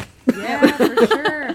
Well, thank you for joining us. We are very excited to next week. We will be talking about Star Trek Beyond. This one does have a colon, so we'll, you know, already we're starting We're off with a already little bit more direction. Yeah, different colon fan. Yeah. So yeah, thank you so much for reaching out to us. We are so Thank thrilled. you. We love having guests on the show. It's been awesome. Thanks for Five joining us. five epic recordings in one day, and this happened to be one of them. Thank you. Wow. yeah. and with that, we will see you next week. Thank you for listening to the Duras Sisters podcast. Please join us next week for the 13th episode of our movie series, where Ashlyn and Rhianna will discuss Star Trek Beyond. Please follow us on Facebook, Instagram, and Twitter. Also, take a moment to check out our content on Tumblr and TikTok. If you like what you've heard today, please leave us a review on whatever platform you listen. By donating any amount per month, you can become a monthly patron and unlock our exclusive reviews of Lower Decks, the animated series, and Star Trek trivia. You can find all of this and more at patreon.com slash the Duras Sisters Podcast. If you would like to contact us for any reason, please do so at the Sisters Podcast at gmail.com. So far, we have covered these podcast series pilot episodes, family, love and affection, time travel, and villains. If you haven't heard a particular series, please go back and listen to any of these awesome episodes. Social media and marketing by me, Ashlyn Gelman, and Rhianna Hurd. Editing is done by Rhianna Hurd and Ashlyn Gelman. Our intro and outro was written by Jerry Goldsmith. Yeah. But like he was in movies like Trading Spaces, and I feel like the Trading 80s places. I, wait, I thought it was Trading Spaces. Wait, am I no, crazy? they trade places because he gets to be the billionaire guy. I know, but I thought it was like they were trading spaces. Oh no, it, it, it is places.